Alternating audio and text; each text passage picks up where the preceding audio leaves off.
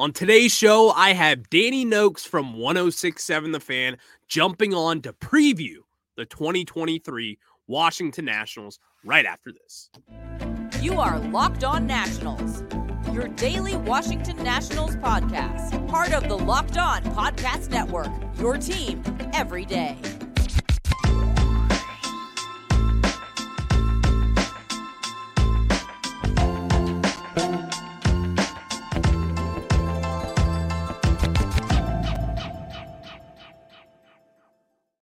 And thank you for making Locked On Nationals your first listen every day as we are free and available wherever you get your podcasts. I'm your host, Ryan Clary, and I have taken my Nationals passion into podcast form here with the Locked On Podcast Network. And when I do these shows, I get to have some friends of mine join me. And that is what we are doing today with Mr. Danny Noakes from 1067 The Fan.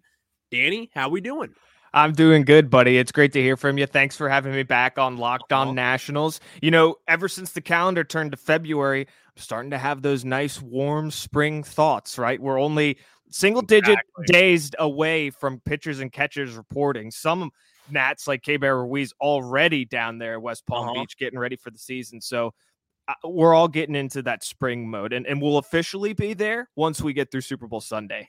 and that's exactly how I think of it. You know, when the when the calendar hits January, my mind immediately goes to baseball. Like I don't mm. know why. I think that's because usually, like back when I played and when I'm sure you played, that's when you kind of started to pick it up, start training for high school baseball. So I think it's always just kind of been in my mind that baseball season is on its way once it hits January first. Yeah, and you know, in the fall too, the the higher you get up, right? Just not just high school, but mm-hmm. obviously mm-hmm. when you get into college and, and into the professional ranks, the fall is actually a, a, pretty crucial point in the season because yeah, it's the off season at that point for, for most teams, obviously, unless you're going deep into the Major League Baseball playoffs and, and going on to eventually win a World Series. But I know that there's a lot of training at, at all different levels that goes on throughout that as well as throughout the winter. So I'm glad that we're out of the doldrums of January though, because we actually have real baseball slated for later on this month. And that's great. At least if your definition of real baseball is spring training baseball.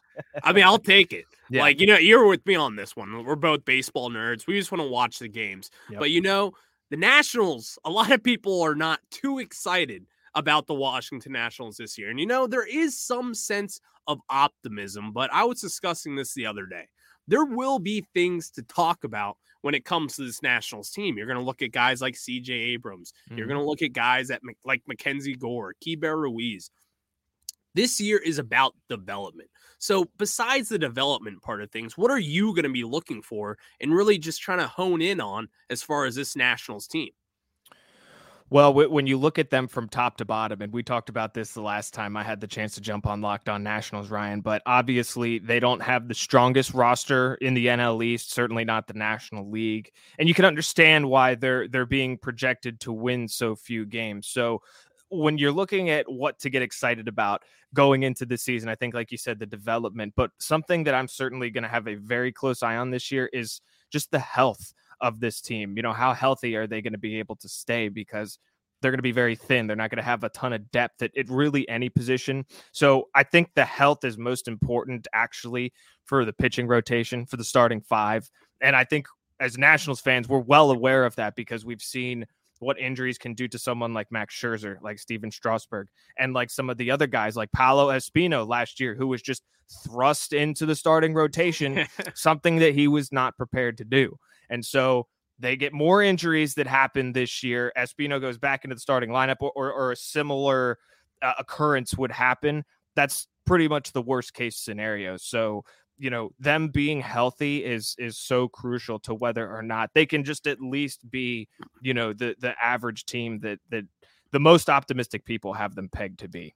Yeah and you know it, it's funny you brought that up with because i actually think this starting rotation could be some somewhat pretty decent if there's there's a, there's a, there's a lot of what ifs when it comes mm-hmm. to this rotation. You know, it's like what if Mackenzie Gore is that guy, the former top prospect who was ready to go, lefty, he's filthy.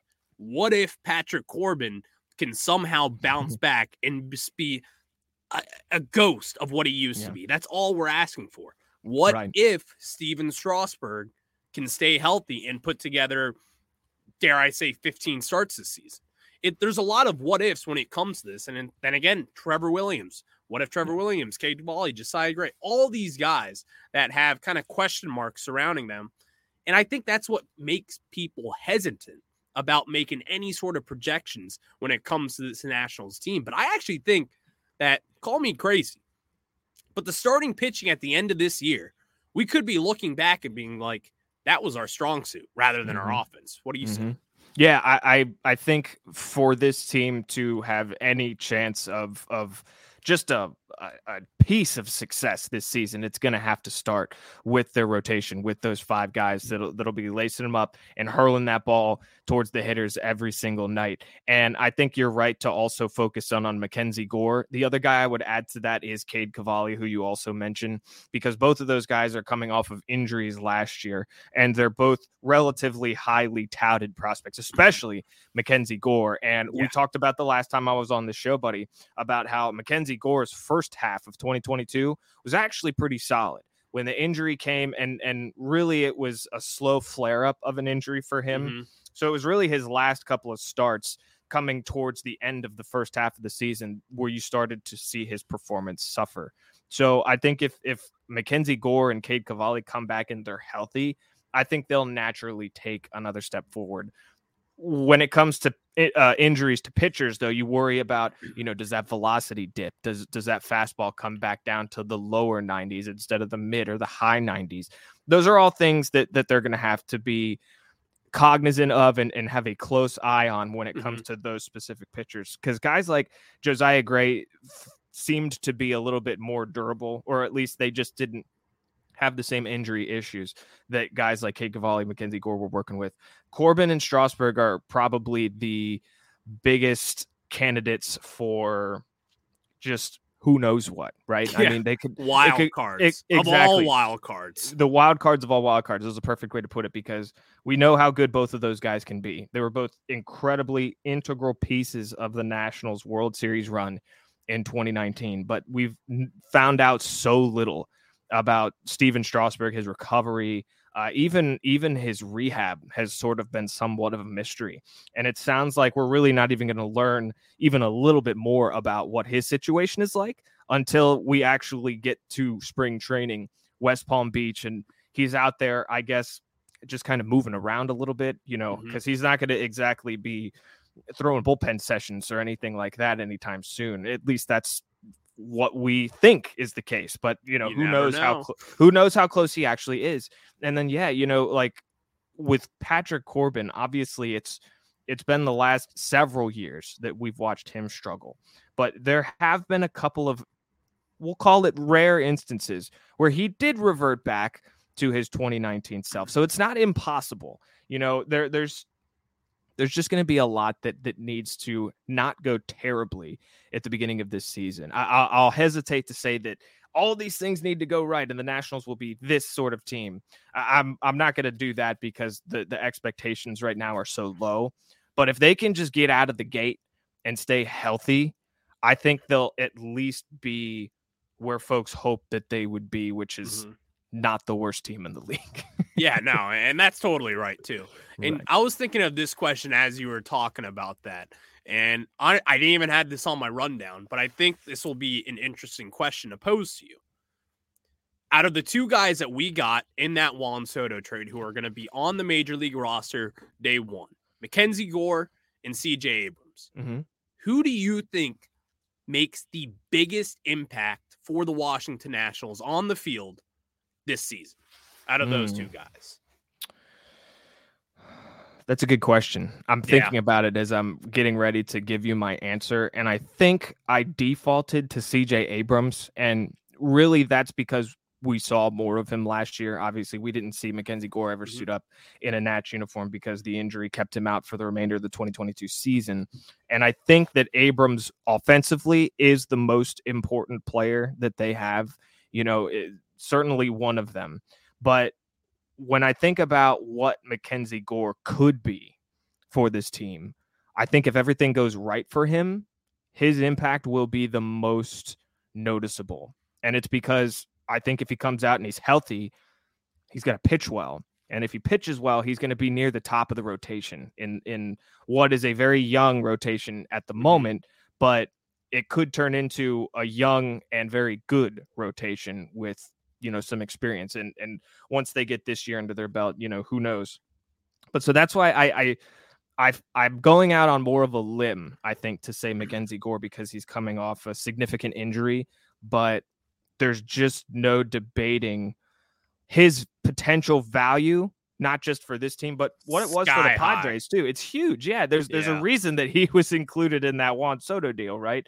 So yes, I, I Abrams is, is so crucial, and defensively, Abrams is is going to be incredibly crucial as well. But I, I go back to what I just said, and the fact that this has always been a pitching minded team, right? I, all the success that they've had, especially going back to 2019, has has really started with their pitching. So yeah. I'll go with Mackenzie Gore for that question, and it is a very good question. Thank you. Thank you. I appreciate it. It's very well thought out question that I thought about before the show and not on the spot that I wanted to put you on. Yeah. But next, I do want to get into some FanDuel odds that we just got out for the MLB season. And the question is, Danny, are they hating on the Washington Nationals? We're going to get into that. But before, I'm going to tell you guys about my friends over at FanDuel. This year, the only app you need at your Super Bowl party is FanDuel, America's number one sports book. We're really excited about our new sports betting partner for Locked On because they're the number one sports book in America. FanDuel. And if you're new to FanDuel, that's even better. They have so many great features that make betting on sports fun and easy. Download FanDuel now so you can bet Super Bowl 57 with a no sweat first bet. You'll get up to $3,000 back in bonus bets if your first bet doesn't win.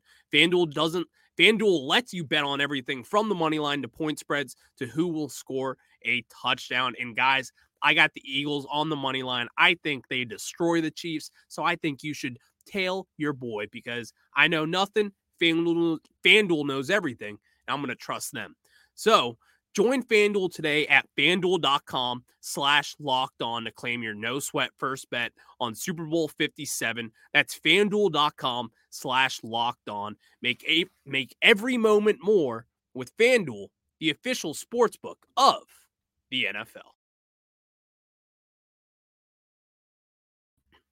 And now we get back into some of these baseball categories as I have Danny Noakes riding along with me today. And Danny, have you seen the Washington Nationals win total projection right now over at FanDuel? Not the FanDuel version of it. I uh-huh. believe uh-huh. I had seen a projection somewhere else, and I want to say it was right around like 65 wins. We are so right now where we stand, they have us over under 59 and a half wins Ooh. on the season. That is mm. rough.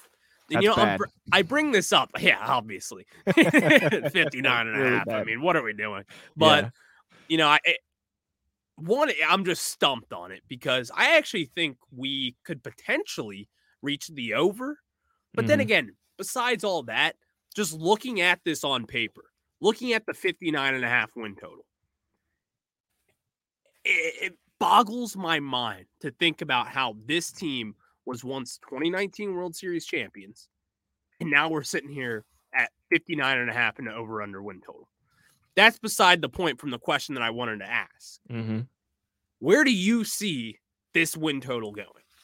See, I'm actually I, thought like I thought 65 was was a pretty good number. If I'm mm-hmm. if and I am a betting man, I, very I much so with FanDuel. I know. so if if I were gonna take uh, and and I'm not I'm not as big into the futures, I will say because it's mm-hmm. it's it's it's just a lot it's a lot tougher to peg. But if if I were gonna if I were gonna lay some cash down on on the over under for the total that you just had, the Nationals at 59 and a half, I would take the over. I I, I and and I'm not saying that particularly confidently, but the scenarios that we just ran through, right? If if things fall toward the more positive side of you know the, the injury phenomenon, which it seems like there's there, there's always going to be something that you, that comes up that you're yeah. not going to be expecting, right?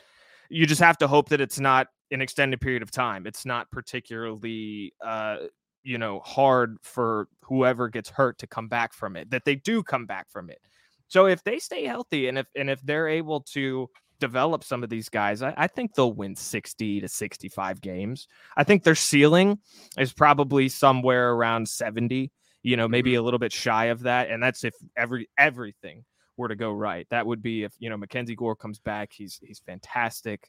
Um, Corbin comes back and he's at least average. Uh, Josiah Gray continues to get better, um, and and some of the other guys that they have in there are going to have to uh, at least be average. So I would take the over on that total because that's very low, you know. And and they are the they they were they're coming off a season where they were the worst team in Major League Baseball, and they could very much, very easily be the worst team in baseball once again. But I'm gonna say that the pitching stays healthy they get better and they win somewhere between 60 and 65 games. Well, I actually I like that optimism because I actually sort of agree with you. Like I don't think Mackenzie Gore is going to be banged up all year. I don't think mm-hmm. Cade Cavalli is going to be banged up all year. And if I'm wrong, I'm wrong. But yeah. I, I just don't see it. Like I feel like there's a lot of unluckiness to last year. Obviously, we weren't a good team after you trade away Juan Soto and everything that happened with that team. You're going to be bad. Yeah, but you I can hit. With, I was just gonna say you could hit the over and still lose a hundred games, and you could exactly. still and you could still cash that bet. Like I saw, like I was talking with people, and they're like, "Oh, the under," and I'm like, "Well, I mean, like they're like, you think the Nationals are gonna be that good?" I'm like, "Well, it's not that." You guys know how many games are in a season? yeah, I'm like, you're still gonna lose hundred games, right? Like losing 99 games is no different than losing hundred. It might right. sound a little worse when you lose hundred, but it's only one game, you know. So mm-hmm. it's like I don't like I feel like I look at this team and I look at the ceiling that they could potentially have. Mm-hmm. And I actually I see us around like a 67, 68 win ceiling for yeah. this team. And you know, we're like, I'll take that. Like, no, you know, it's not time. that bad.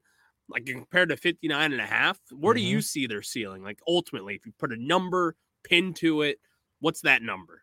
Yeah, I was I was thinking 70 when I referenced it a couple of minutes ago, but your your I think yours is probably more accurate. 68 is probably a little bit closer to where if everything were to go right, they'd be at at the end of this season.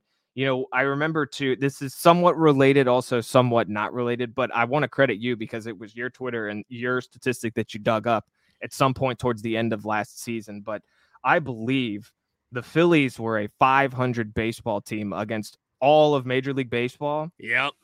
Except for the Nationals, who they almost never lost to. And what was their record against the against the Nats I, last I, year? Like twenty and five or something.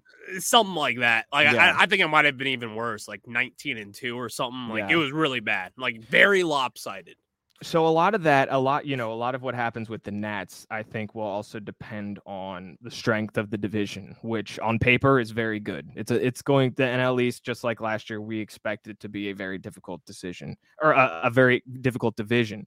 And it's funny because you know losing someone like jacob deGrom who most of us still consider to be the best pitcher in baseball mm-hmm. you'd think that a team like the mets and their pitching is going to take a step back. But when you're able to add justin verlander to that they're probably not going to take much of a step back at all. Now, Verlander and Scherzer are pretty old. You know, Scherzer is is definitely not going to continue to pitch at, at the same volume of games that that he was when he was pitching for the Nationals. We already saw it happen yeah. Uh, last year with the Mets. He he was he left uh, for the the injured list a couple of different times. So I yeah, I if the division isn't that good or if if it's at least a little bit further back from from where we're anticipating it, then maybe they could enter the mid 60s in terms of their wins. The Nats, um, but if if if the division is all it's cracked up to be, they might not hit that over. We'll see. I do want to get into the NL East here, but I also thought of another question on the cusp of this. Do you think Steve Cohen is a good owner for baseball? You know, you're bringing up the Mets, the mm. spending that they do, and I have been strong and hard on this. I do not think Steve Cohen is good for baseball. And a lot of people are like, well, spending money is good for baseball. What do you, meaning myself, complain about all the time? Mm-hmm. The Lerners not spending their money. Yeah. And I get that. but when you have Steve Cohen doubling everyone in what he pays, that's just not right. it's just not. Well, I don't know. The problem is I don't know how you tell him you're not allowed to do that. You know what I mean? Yeah. It's it's really not unlike what the Yankees were doing in the early 2000s, you know, uh-huh. basically uh-huh. being able to buy any player that they wanted. And the difference is the Yankees had ended up winning championships, World Series that, that, that the Mets have have not won, uh, at least not recently. So I it's do I think it's bad for baseball? Mm, no, but it, it definitely because I I just think it mm-hmm. it it sort of just gives it um an, an added layer of intrigue. You know, like I mean, Mike Trout is making all the money that he could ask for out there with the LA Angels, right? But that franchise is such a sorry excuse. So bad. for for being able to put a, a, consistent winner out there on the field. I mean, it's amazing actually the the amount of talent that they've had come through that building and have not e- no. not even like little success. They're not even whiffing the playoffs. No. I mean, they're they're getting destroyed in the AL West. And and the AL West is also not the best division. And and that's, you know, the Astros, the Mariners, th- those are a couple of good franchises. Obviously, we know Houston's just coming off the uh, another World Series, but um, it's not the NL West, right? it's it's not the NL West. So um, I I don't I, I see it, and as a fan of the Nationals, I hate it because the Nationals do the exact opposite, right? I'm in the same boat as you. We we watch the Lerners specifically not pay their players what market value would be and it drives us nuts because then the the Nationals are not able to hang on to any of the homegrown talent that they've that they've been cultivating for the last several years. And it so, stinks. Yeah, it it does it stinks. But you know, you would what what you would also think that when you have an owner like that within your division, that it might change your own mentality, and that has not been the case with the Nationals and the Lerners, has it? I mean, that's. They, that's the optimistic side of viewing it and like i would i would want to buy in on that but mm-hmm. you and i we both know. It's, it's just not, not, gonna happen right but, and, and it hasn't changed it, and that's the point. I do want to get into some NL East projections with you real quick but mm-hmm. before that i'm going to tell you guys about my friends over at built bar. Are you looking for a delicious treat but don't want all the fat and calories? Then you got to try a built bar. What makes built bar so good well, for starters, they are all covered in 100% chocolate. That's right, real chocolate. And they come in unbelievable flavors like churro, peanut butter brownie, and coconut almond. I'm not sure how Built does it, but these bars taste like a candy bar while maintaining amazing macros. And what's even better is that they are healthy. Only 130 calories and 4 grams of sugar with a whopping 17 grams of protein. And now you don't need to wait around to get a box. For years, we've been talking about ordering your built bars at built.com. Now you can get them at your local Walmart or Sam's Club. That's right. Head to your nearest Walmart or Sam's Club today, and you can walk in the pharmacy section and grab yourself a box of built bars. Pick up a four box of cookies and cream, double chocolate, or coconut puffs. Coconut puffs is my current favorite. If you're close to Sam's, run in and grab a 13 bar box with our hit flavors brownie butter, and churro. You can thank me later. And now we get back into the stream with Danny Noakes as we are going to be wrapping up this. But I do have a question again from FanDuel with the division winners that FanDuel has. And right now, if you were to take a stab at it, who do you think sitting atop the NL East as far as betting favorites? Well, in terms of betting favorites, uh, it's got it's it's not going to be who I think is actually the favorite. I imagine it's either the Braves or the Mets. Um, uh-huh. it, it seems when when you know the bookies are putting these projections out there, they default to the teams with the best rotations, and that's definitely understandable. Yeah, uh, and and the team I think with the best rotation in, in the NL East is still the New York Mets, despite the fact that they more or less traded DeGrom for Verlander, even though that's not exactly how it it, it shook out. Um, but yeah, I I am I'll say it's probably the Mets. Well, ding ding ding. Plus 135, the Mets are to win the NL East. Yep. Plus 140, you got the Braves, and plus 300, the Phillies, and then plus 4,000, the Marlins, and then plus 25,000 for the Nationals. you could make some plus real cash if you take the 20, Nats, man five thousand for the Nats. Yeah. I that is an astounding number right yeah. there. Yeah, but also, is. like just looking at this, it's kind of disrespectful to the former NL pennant winning Philadelphia Phillies who added Trea Turner this offseason. I know. That's, that's the first thing I thought of. Was like, right. wow, like I guess not. I guess they don't really like him. Right. And and and you know, Nationals fans definitely didn't need that additional reminder, did they? Yeah, yeah. But when it comes down to it, I think the Phillies are the favorite this year within the division. Okay. I, I know that they don't necessarily have the the the horses in the stable when it comes to their pitching rotation that the New York Mets do. But boy, is that lineup something else, man. I don't know. Between uh, Schwarber, Harper, Turner, um, that sounds like hell to try and get yeah. through for a starting pitcher. I mean, I, I, it's hard to get into the whole Trea Turner thing, man, because he of of all the guys that are gone, he's probably the one that when it happened, I just couldn't believe it. I mean, yeah. Eh, the Soto thing we all saw coming, the Scherzer thing we all saw coming.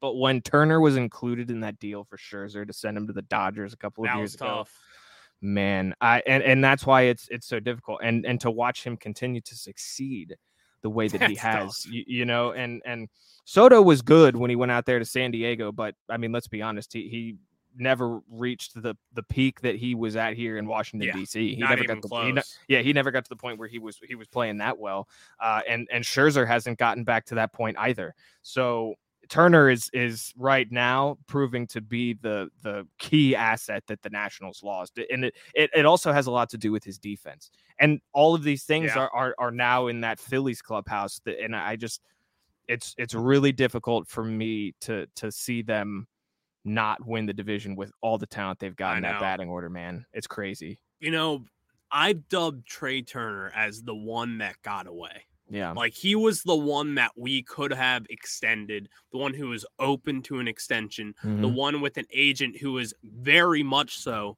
open to an extension. So yeah. seeing Trea Turner sign with the Phillies is just rubbing salt in the wound, and yeah. which really just sucks in general. But Danny, you know it does not suck? You, sir. This was a oh. fun episode today. It was, dude. I, I really appreciate it. Thanks so much for having me back on. Hopefully, we get to do it again soon. And hey, maybe once we start playing some of these games, they'll surprise us, right? I, I keep saying just temper the expectations, keep an eye on the development, keep an eye on the young guys, and you keep them healthy. Who knows what could happen? And that's a great point. So thank you, Danny. And also thank you guys for making Locked On Nationals your first listen every day. Now make your second listen Locked On MLB Prospects, hosted by Lindsay Crosby. And trust me, he is a prospect encyclopedia covering the stars of tomorrow. So make sure you get that because it is available wherever you get your podcasts. Danny, you have a good day, sir. And also, where can the people find you over on social medias? When is your next show? Because we do know you are a host, 1067 The Fan. You host pretty frequently there. I think last week it was like five days. So tell us your schedule. Yeah, so I actually don't have any shows lined up eh, right as as we're recording this. That'll probably change tomorrow. If I had to yep. guess, I'll, I'll, probably get a text from our, our programming director CK, and we'll probably figure that out. But in, in, terms of social media, on Twitter at Danny Noakes, that's where I'm always tweeting out our show schedule. So that's a great place to get in touch with me. And then Instagram at Danny Noakes. It, it, that's also a place where I will put the show schedule up each time I'm on the air. So. Uh, I'll keep you posted, man. Appreciate All you. All right. Thank you, Danny. And thank you guys for tuning in. You enjoy the